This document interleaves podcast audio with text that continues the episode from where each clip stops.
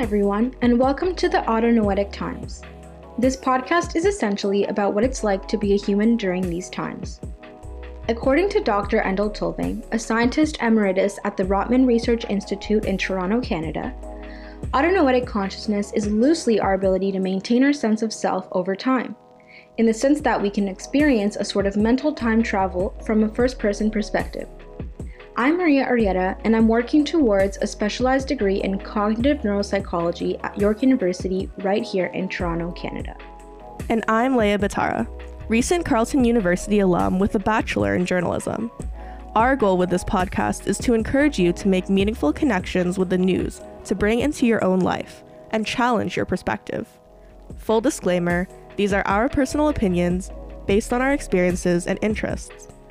All of our references and links to contact us will be found in the description. If you are hard of hearing or don't have time to listen to the whole episode, please check out our blog on Medium, where we summarize our podcasts in 5 minutes or less.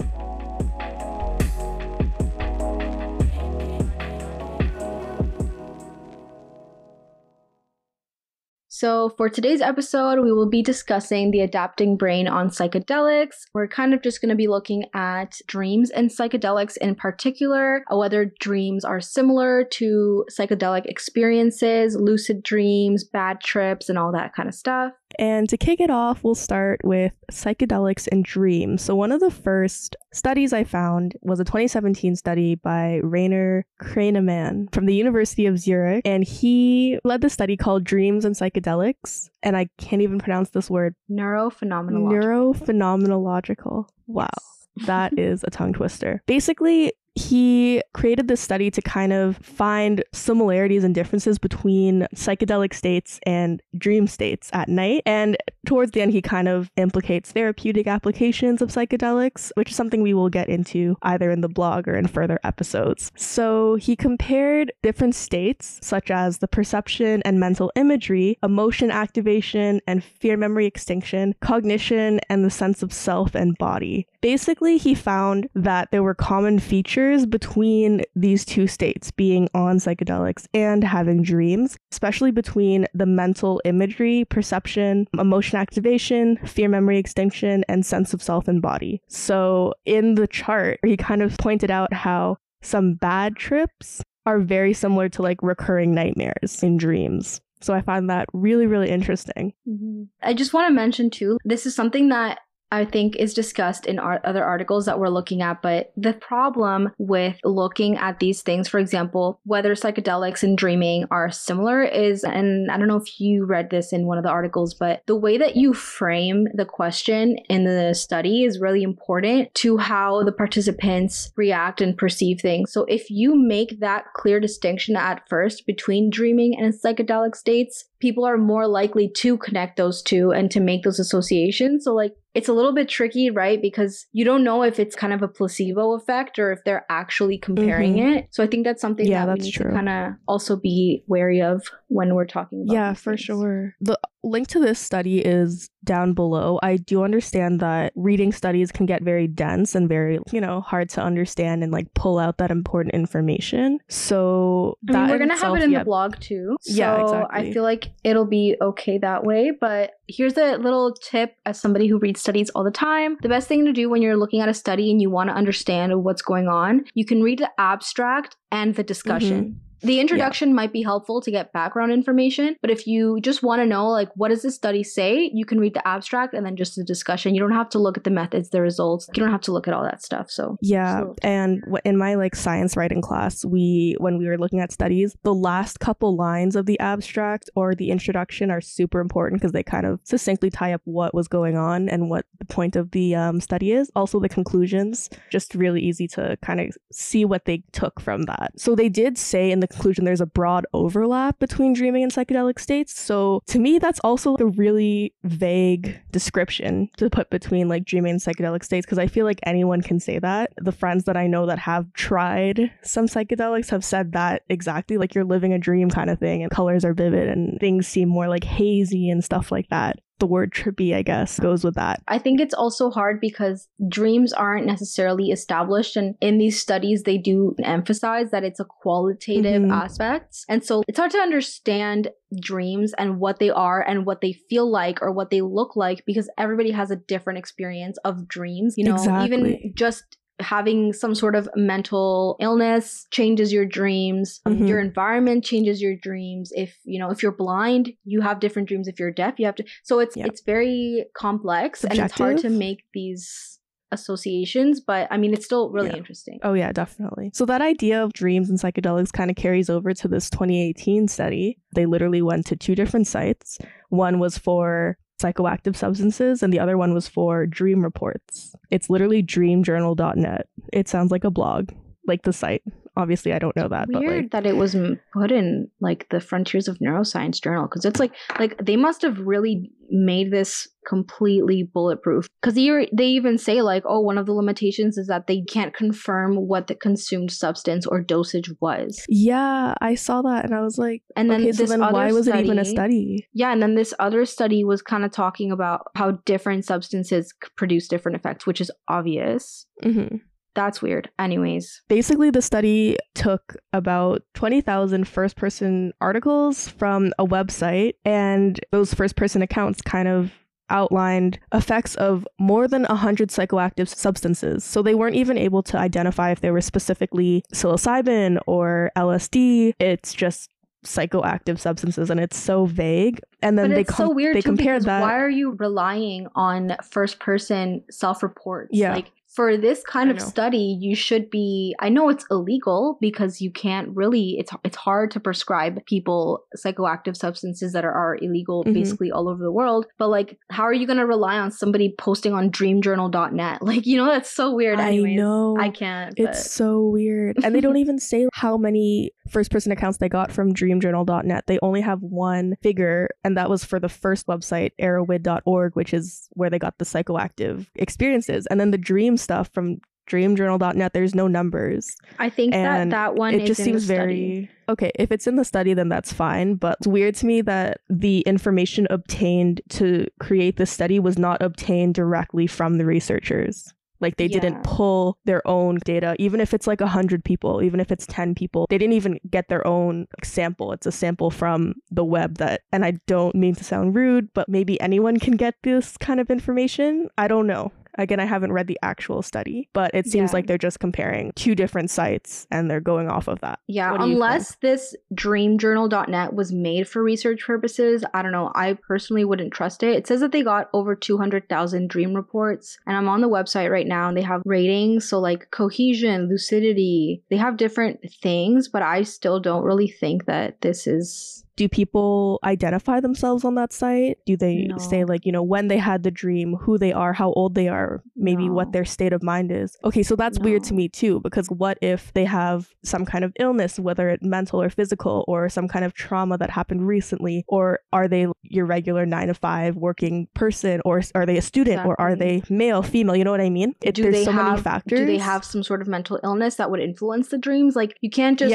generalize people. And I understand it's a large database, but it's just weird because it's literally like Reddit. I feel like I'm looking at Reddit. It's just random usernames with the date, and then just people saying, oh, I dreamt of constructing spheres in my mind. Okay, you know, anyways. Yeah. How can that be trustworthy accounts? How do you know that they're not making it up, or that they wrote it maybe 5 hours after they woke up as opposed to right when they woke up? Because your memory can play with you, you know? Yeah. As soon as you wake up, you're not going to remember every single thing you had in the dream unless it was that lucid, and like that's happened to me before. But I write it down like immediately. It's not like I wait 10 hours later and I'm like, wait a second, maybe this happened and maybe that happened. And so we don't know that based off of plus it's like, if your memory lies to you about things that you actually experienced, imagine how much it would lie to you about things that you didn't experience, that you experienced when you were literally unconscious. So it's just like, I don't know. It's weird to me that they would do that. And like you said, there's always that saying that you forget 95% of your dreams the moment you wake up. So I think it's weird. Dream research is hard to do in general, but this approach, like they didn't even have people sleeping in the lab and then wake up and tell their dreams. Yeah. Like they just got some random people. There's no control. Yeah. It's like if I just went on Reddit and just did an entire research study based off Reddit posts. I feel like it's interesting what they're trying to accomplish. The lead study author says that, the average law-abiding citizen in industrialized Western society would not know the psychedelic experience because it has been illegal and stuff. But he said that he would like people to realize that they know much more about the psychedelic state than they believe. And I find that interesting. I wish that there was more, concrete evidence, or the study was just, like we said, more control to help people kind of understand that. I feel like we're kind of going off of his word and the words of other people as opposed to solid evidence. I think that we have to kind of sympathize or empathize for them because it is hard. Like, obviously, you can't go and just give 20,000 people LSD and see how they react. Yeah. It's also hard to get 20,000 people in a lab to sleep there and then give you their dream reports. So I can empathize with their methods not being as well because of like the restrictions that there are on these subjects. But I don't know, I just think it's a good start. It's a good way to start the literature and then hope that eventually in one day it'll be easier to actually replicate these results in an actually valid format. Yeah, definitely. I think it is a good start as well, but my issue is the fact that it's said to be a study and like it just seems like a research project as opposed to a study. Unless my definition of them is incorrect. But I don't know. I always thought study was gathering research and conclusions based on experiments that you yourself create or to have like controls and stuff over. That's not necessarily what it has to be. This is a study. It's just not the best. By all cases of what they're doing here, it's not the best way to do it. Their methods are questionable, but I guess it's like they're just doing what they can with what they have. You don't have to have your own data. You can use data from other sources, or you can have a review.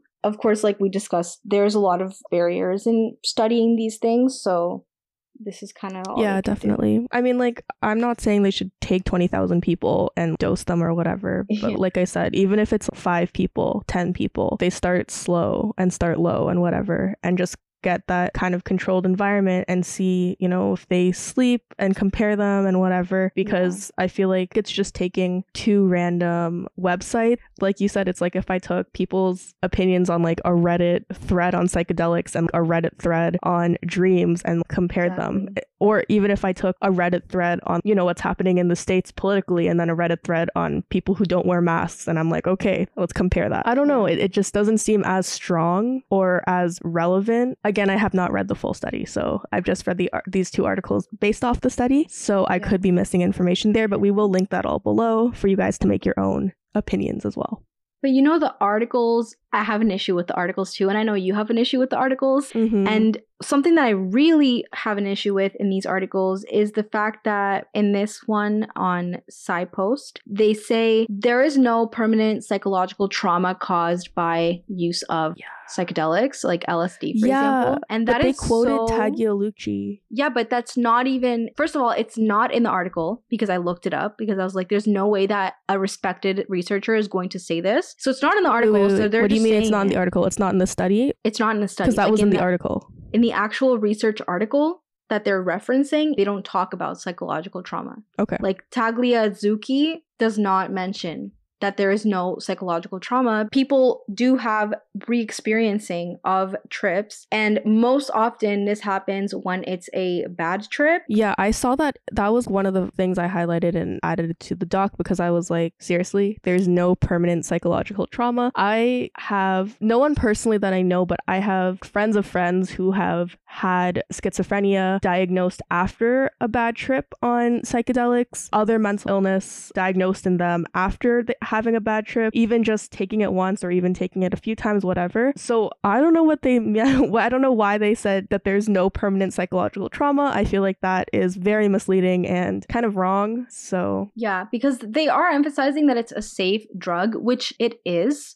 to most people, but that does not mean that there is no psychological trauma. Like you said, it can literally awaken mental illness. I mean, marijuana can do this too. In terms of schizophrenia, people who have more marijuana use and have genetic risk for schizophrenia are more likely to develop it earlier. So it's, you know, any drug that you're taking is going to be dangerous and will have risks. But in terms of what they're saying here, I just have a huge problem with that, because in the DSM-5, which is the psychological manual for diagnosing criteria, they literally mention that there is something called hallucinogen persisting perception disorder, which is basically flashbacks of your trip. And this happens because when it comes to these psychedelics like LSD, for example, it actually binds permanently with your neuroreceptors, which means that at any point in time, you may have LSD released into your body by this binding that occurred when you were in your 20s. And you could be, you know, you could literally be 57 and just have a random bad trip flashback. And the danger of this is that if it's occurrent enough to the point where you are going to be diagnosed with it, then it could happen when you're driving, or it could happen when you're, I don't know, like scary. It could happen at any time. And it causes extreme trauma, because obviously imagine just being on a drive and all of a sudden you just have a bad trip and you're not even taking anything. Yeah,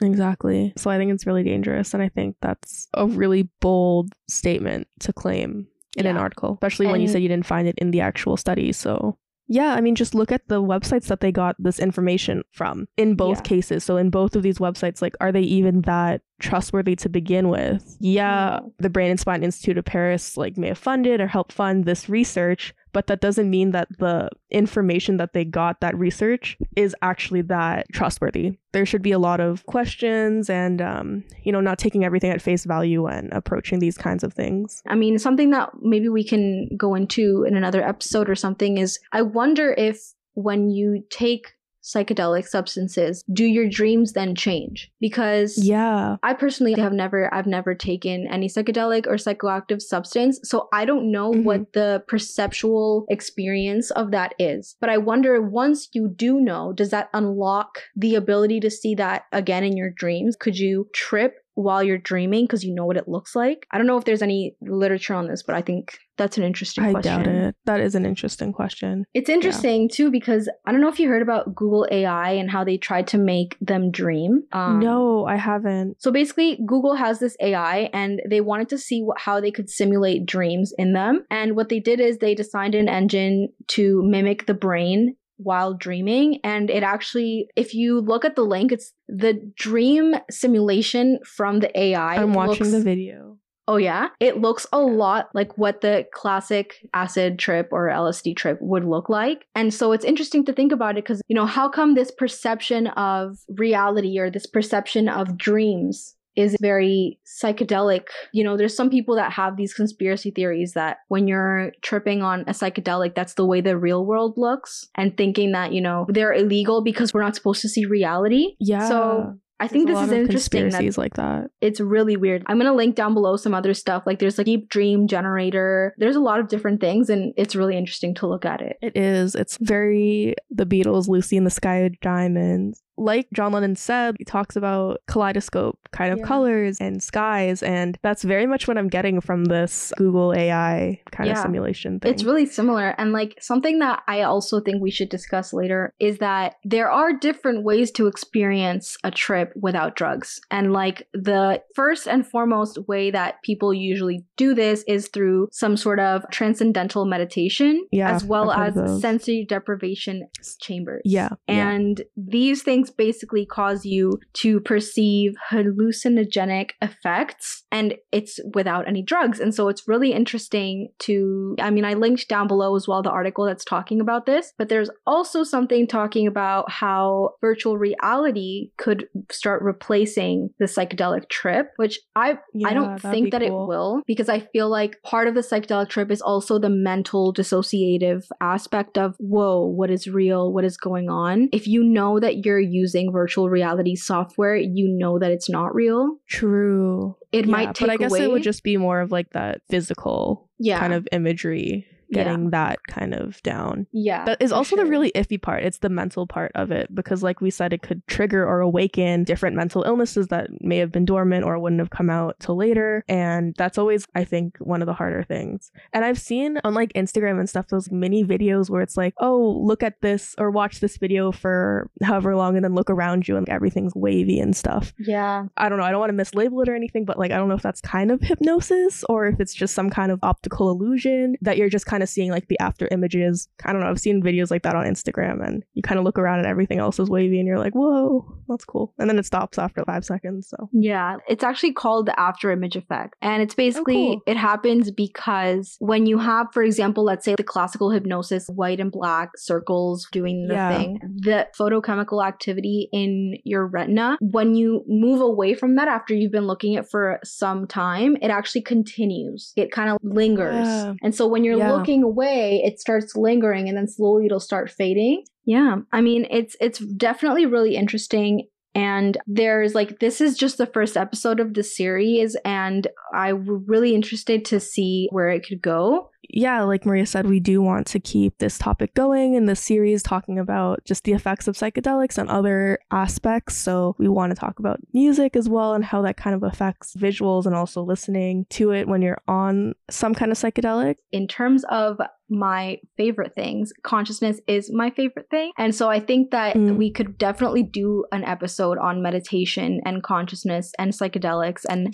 transcendental experiences and all that stuff and how they all tie in and what's going on in your brain when these things are happening, like out-of-body experiences, lucid dreaming. All these things are very mysterious to us. They're very complex and we don't really know where they come from or why they happen. So I think that we have a lot of different things we want to discuss in this. And if you have done psychedelics at any point and you would like to come on as a guest, even if it's just anonymously, please let us know. We are back to recording over the phone, so it shouldn't be too hard to record with a guest. But just let us know. Yeah, let us know. There's a lot of implications when it comes to psychedelics. You know, there's a lot of different emotions around it. Like people are scared of it or people like it or people see it as like a kind of spiritual experience. There are even studies and tests going on right now that are kind of linking microdosing psychedelics to helping with curing mental illness and putting people in like a better state of mind. So I think that's also really, really interesting. We're not trying to encourage people to do psychedelics. Like, please don't think that that's what we're doing. We're just giving kind of an objective and we're giving our opinions and stuff about what psychedelics are and what they do and how they're interesting.